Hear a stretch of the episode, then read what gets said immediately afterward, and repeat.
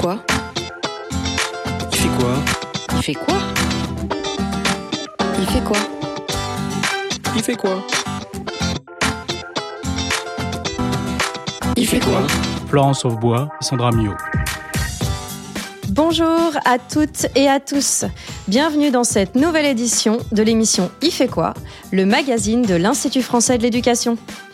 Le travail collectif enseignant, nécessité ou contrainte? C'est la question que nous allons poser à nos deux invités avant de terminer en douceur avec une pause ciné et ce sera avec Maë. Mais tout d'abord, partons à la découverte de mystérieuses tablettes datant du XVIIe siècle avec Claire Giordanengo. Bonjour Claire. Bonjour. Alors, des tablettes qui datent du XVIIe siècle, j'imagine qu'elles ne sont pas numériques. Ah non, pas vraiment. Elles avaient juste un format un petit peu particulier, euh, très petit, aisé à mettre en poche et que l'on pouvait à l'origine déplier en éventail. Les tablettes que j'ai choisies, c'est celles de Guillaume Marcel, ambassadeur, avocat au Parlement, et elles datent de la deuxième moitié euh, du XVIIe siècle. Leur titre, euh, lorsqu'il est complet, indique bien leur ambition. Ça s'appelait tablette chronologique contenant la suite des papes, empereurs et rois qui ont régné depuis la naissance de Jésus-Christ jusqu'à présent. Ah oui, d'accord. Oui, la bibliothèque a tout un tas de ces petits ouvrages, euh, des aides mnémotechniques qui sont là pour aider à apprendre, à retenir tout un tas de disciplines.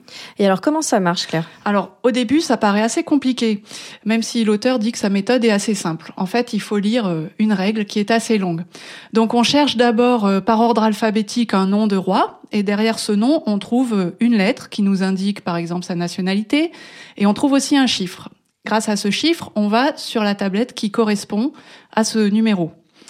Et là, par exemple, on va avoir bah, la date de mort euh, du roi, des petits M qui nous indiquent la façon dont il est mort. Par exemple, M', c'est lorsqu'il est mort au combat. M majuscule, c'est lorsqu'il est mort euh, assassiné. M minuscule, c'est lorsqu'il est mort dans son lit. Oh, précis. Et après, il y a tout un tas de petits dessins, euh, un soleil, une étoile, des petits points, qui indiquent, bah, par exemple, s'il était aimé de ses sujets, s'il était détesté.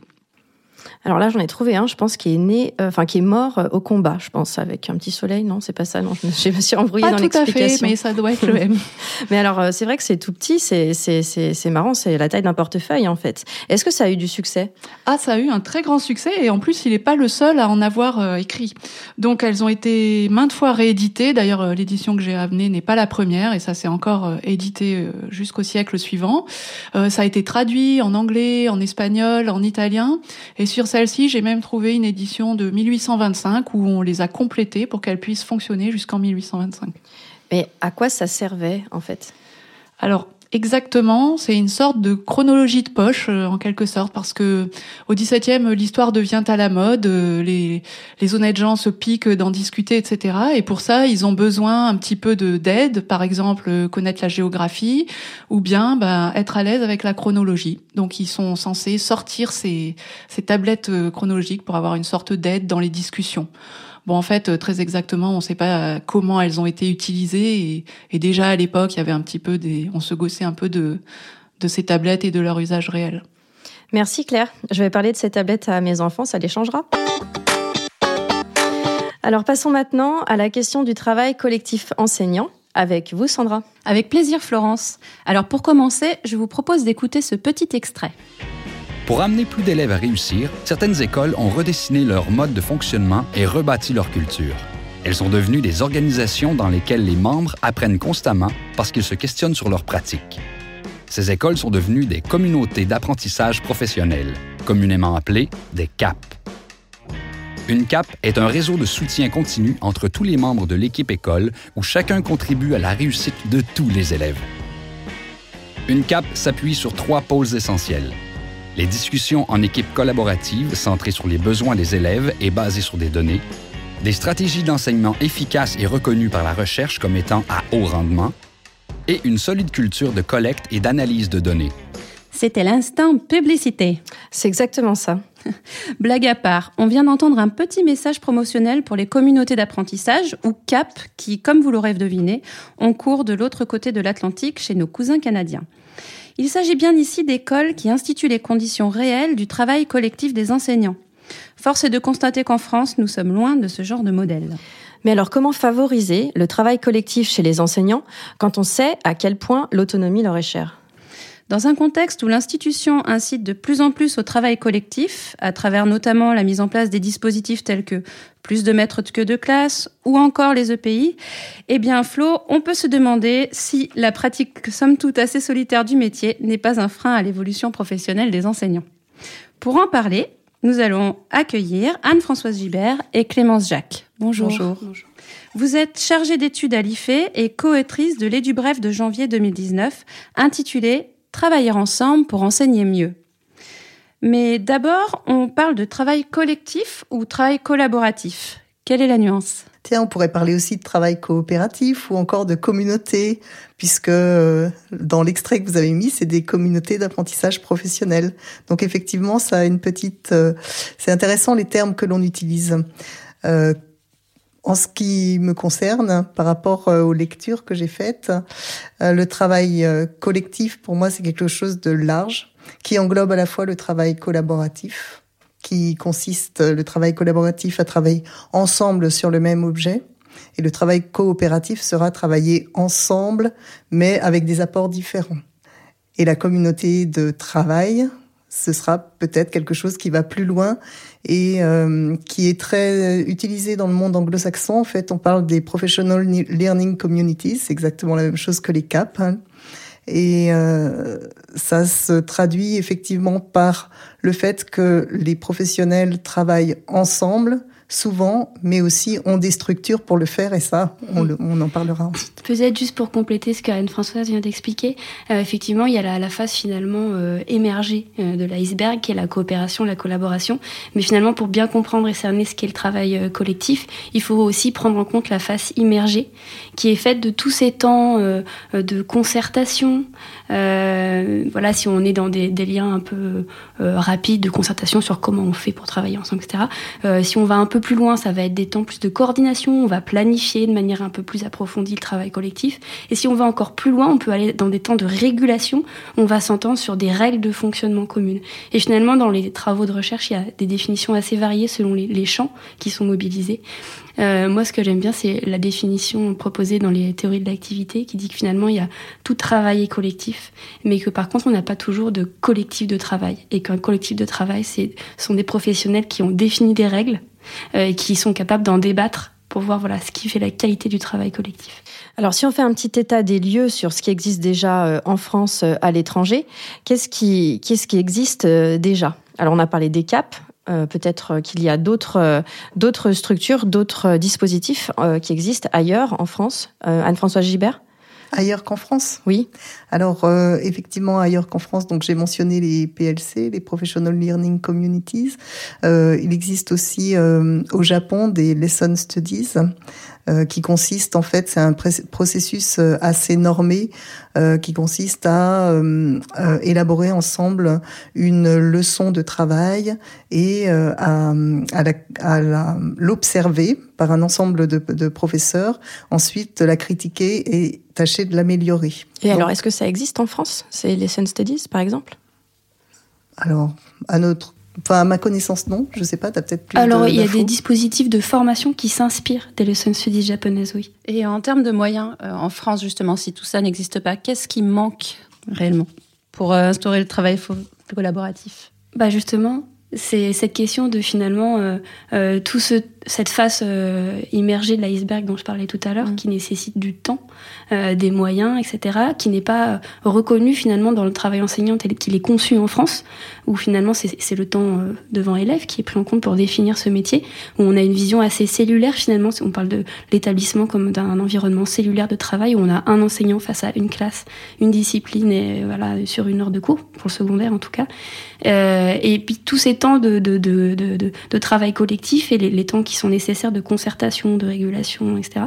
Et ben c'est quelque chose qui est du, du ressort du temps libre de, de l'enseignant. Mmh. Et donc il n'y a pas effectivement de, de, de, de temps, euh, contrairement à la capsule que vous avez passée tout à l'heure, à certains modèles, notamment en Australie, où il y a des temps dédiés, des espaces aussi dédiés dans les établissements pour euh, permettre ces, ces temps de, de travail euh, en amont et en aval. Oui, c'est aussi le cas aux Pays-Bas où il y a euh, à l'intérieur du service des enseignants carrément un temps pour pouvoir faire des observations croisées, pour pouvoir travailler ensemble sur euh, des, cours. Euh, alors là, ce que vous nous expliquez, c'est donc qu'en France, il n'y a pas de, de, de, de, temps en fait pour les enseignants pour qu'ils puissent collaborer entre eux. Ce que vous nous disiez tout à l'heure, c'est que c'est possible de le faire dans le cadre de formation. Alors euh, Clément Jacques, vous avez participé euh, à une formation dans un collège Garcia Lorca dans la région parisienne. Euh, on va écouter un extrait, puis vous pourrez nous expliquer de quoi il est question. Est-ce qu'il n'y a pas une solution plus distribuée individuellement quasiment chaque fiche? Tu es un peu pris par ça? Ça veut dire que tu ne peux pas faire d'autres choses en même temps? Est-ce qu'il n'y a pas une solution de déléguer ce travail-là ça lui permet aussi de voir ce qui se passe sur les tables, de, s'approcher des tables. Eh Alors euh, c'est vrai qu'il perd un peu de temps et qu'il se fatigue un petit peu plus. Alors euh, et c'est le début de séance. Après, euh, enfin moi j'ai tendance à distribuer les papiers en début de séance pour aller voir ce qui se passe un peu sur toutes les tables, mais pendant l'heure, je délègue. De toute façon, l'énergie elle est à mettre au début. Oui, bien sûr. L'énergie pour lancer le travail. Alors, qui parle, Clémence Jacques? Alors là, sur la, la capsule qu'on entend, il y a quatre personnes qui parlent, si j'ai bien repéré. Donc, il y a Luc Ria, qui est chercheur euh, à l'Institut français de l'éducation à euh, l'ENS de Lyon. Euh, et il y a deux collègues enseignants qui sont en fait des collègues qui sont investis depuis plusieurs années dans un, un vrai collectif de travail qui existe au Collège Garcia Lorca, qui s'est structuré autour de l'objectif de bah, comment, on, comment on accueille les nouveaux personnels enseignants en éducation prioritaire dans un contexte assez difficile, mmh. et qui ont travaillé pendant voilà plus d'une dizaine d'années à la conception d'un dispositif de formation pour accueillir ces, ces nouveaux enseignants. Euh, et qui ont pris comme fil directeur la vidéo formation, en se disant que finalement, si on veut vraiment travailler à des règles de métier partagées, et eh ben s'en tenir à du, à du, descri à du descriptif, c'est pas suffisant. Donc il faut ancrer finalement le, le, la réflexion commune sur des traces d'activité, donc là en l'occurrence de la vidéo. Et ce qu'on entend ici, c'est une session de travail où il était question de euh, voilà comment on gère l'entrée en classe, qui est souvent euh, une thématique qui est, qui est compliquée en éducation prioritaire en particulier. Euh, et du coup, bah, l'enseignant le, qui a accepté de l'enseignante, c'est une, collègue d'anglais qui a accepté de montrer son activité. Euh, alors là, on prend beaucoup de précautions hein, en termes de cadre éthique parce que c'est pas évident de montrer son activité. Donc les collègues se connaissent, il y a beaucoup de confiance dans, dans le, au, sein, au sein du collectif. Et euh, la collègue qui donc accepte de montrer son activité, son début de cours. Et du coup, le, le débat s'engage sur la manière de mettre les élèves le plus rapidement possible en activité. Donc en fait, c'est quelqu'un, enfin c'est des enseignants qui observent euh, les pratiques de classe d'une autre collègue qui est d'accord, et en fait, euh, on, ils réfléchissent ensemble sur comment faire, comment améliorer, c'est ça? Voilà, ils confrontent leur façon de faire, leur façon de faire, euh, mais en partant toujours d'une observation, une observation concrète. Mhm. Et ça, ça a lieu effectivement sur des temps dédiés, c'est-à-dire que le chef d'établissement a, a, banalisé des heures euh, une fois par semaine, de 16h à 18h. Tous les enseignants ont la possibilité de participer à ce travail-là. Euh, il y a des moyens, c'est-à-dire qu'ils ont des tablettes pour s'enregistrer, pour se filmer en classe. Mhm. Euh, il y a des temps aussi euh, qui sont proposés aux enseignants s'ils ne souhaitent pas travailler comme ça en collectif très large parce que c'est très exposant, pour travailler d'abord en, binôme éventuellement sur certaines thématiques. Puis après, si, si, on le souhaite, on peut montrer au collectif les capsules vidéo sur lesquelles on, on veut revenir avec l'ensemble des collègues. Et puis voilà, et puis il y a une rémunération hein, puisque c'est un dispositif qui s'inscrit dans le cadre d'un Léa euh, donc qui bénéficient de certaines heures pour rémunérer les enseignants qui font vivre ce, ce, ce laboratoire d'analyse vidéo de l'activité enseignante. Mhm. Donc là, on voit bien en fait dans ce dispositif qu'il y a une reconnaissance du travail. Et cette reconnaissance, mhm. elle est extrêmement importante euh, parce que c'est vrai qu'il y a ce prescrit finalement où l'on dit oui, dans les textes, il est bien bien noté qu'il faut travailler collectivement. Il y a beaucoup d'instances auxquelles les enseignants participent et ils y participent mais dans quelle mesure ce travail est reconnu bah, Justement, sur la question de la reconnaissance, elle passe, euh, j'imagine, au sein des établissements par le chef d'établissement et le rôle qu'il tient euh, devient absolument crucial. Euh, je voulais justement vous poser la question de savoir quelle qualité ou quelles compétences le chef d'établissement devait développer ou s'il était formé justement à... Au travail en commun Au travail en, oui, en collaboration. Alors, euh, j'avais un chiffre en fait sur le sur la formation au management euh, pédagogique des, des justement des des chefs d'établissement. Euh, je crois qu'il y a juste une 30% des chefs d'établissement qui avaient une formation à ce management pédagogique, c'est-à-dire comment encadrer les encadrer et puis motiver les enseignants pour travailler sur le fond de leur travail. Et c'est vrai que apparemment, on en est au début dans, notre système éducatif en la matière. Elle existe au, au plan de formation euh, académique, hein, cette formation euh, destinée, à destination des, des chefs Mhm. d'établissement, euh, cette formation autour du management. Moi, je voudrais revenir sur une question euh, que vous avez, euh, un point que vous avez soulevé euh, tout à l'heure. Vous disiez qu'effectivement, il faut prendre des précautions euh, pour euh, pour euh, bah, poser un cadre bienveillant autour de cette pratique de se faire observer, se faire critiquer. J'imagine que c'est pas toujours facile et que il faut, enfin, se pose la question des relations euh, interpersonnelles. Si dans une équipe euh, des personnes ne parviennent pas à travailler ensemble, ben, est-ce que malgré le cadre de la formation, malgré tout ce qu'on peut mettre en place, c'est pas toujours possible, j'imagine?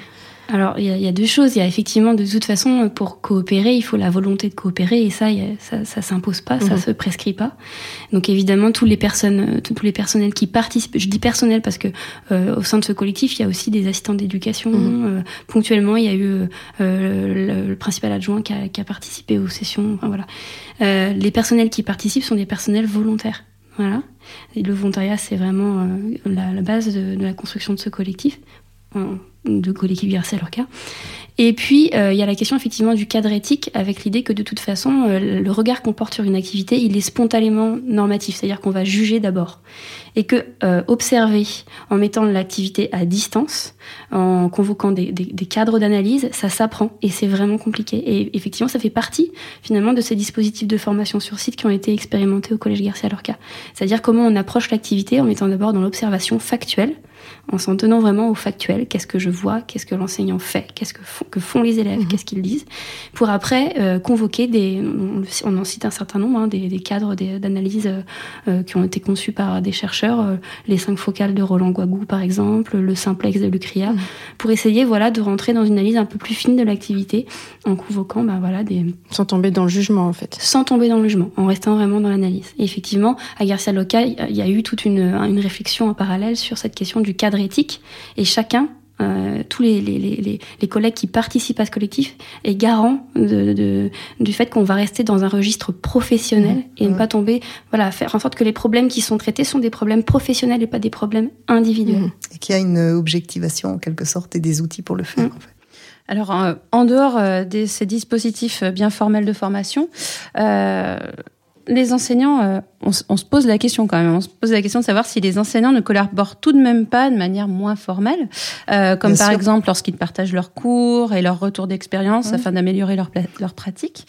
Euh, Est-ce que cette façon de travailler, euh, qui est quand même assez répandue chez les enseignants, Mhm. ne participe pas à leur professionnalisation Alors c'est vrai que cette euh, façon de travailler, elle est de plus en plus répandue. Et quand on voit la créativité qui se développe au sein de, ben, des, des, des réseaux sociaux, Mhm. et des réseaux sociaux, on va dire, euh, mainstream, comme euh, Facebook ou Twitter, ou, euh, et tout les, le partage de, des, De supports pédagogiques. De supports, et puis aussi euh, de, de témoignages sur euh, les fonctions qu'exercent les différents enseignants.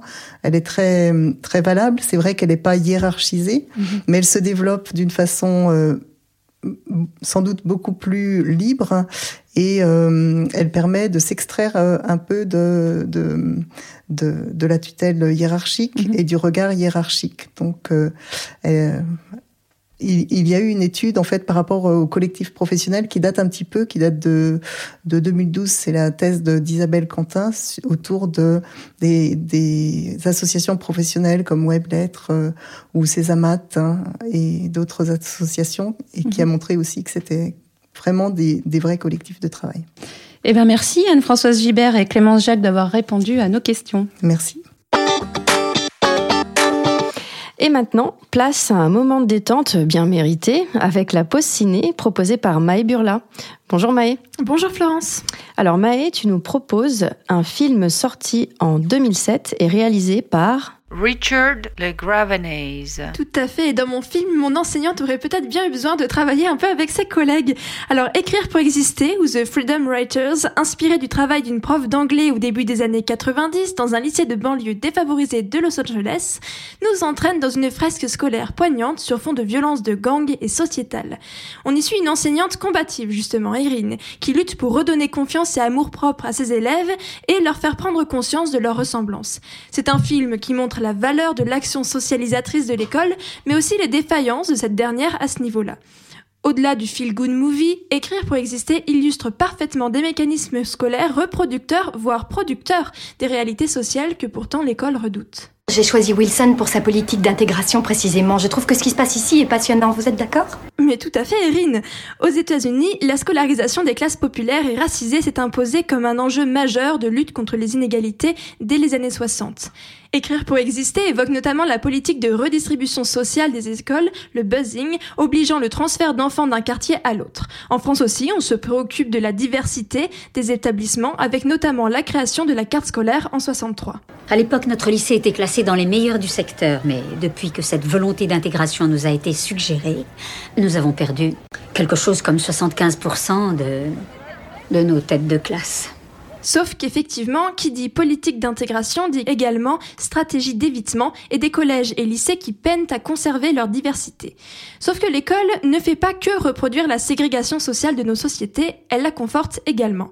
Benjamin Moignard, chercheur spécialiste du climat scolaire, le démontre en se penchant sur le cas d'établissement de la banlieue parisienne. Si dans notre film, on évoque la fameuse classe d'élite de Wilson, ses consoeurs françaises seraient les classes bilingues et européennes, conçues pour retenir les élèves de milieux favorisés. Et ces classes d'excellence aboutissent de manière quasi automatique à la construction de classes de relégation, comme la classe de notre prof héroïne, accueillant ceux qui posent le plus de problèmes à l'institution scolaire. Ce qu'écrire pour exister illustre très bien alors, ce sont les conséquences de cette ségrégation sur les élèves des classes de relégation. Le manque de perspectives scolaires auxquelles ils font face engendre de fortes frustrations et une perte d'estime personnelle. Arrêtez de faire celle qui veut essayer de nous comprendre et faites vos heures de babysitting, point. Pour toi, je fais que ça?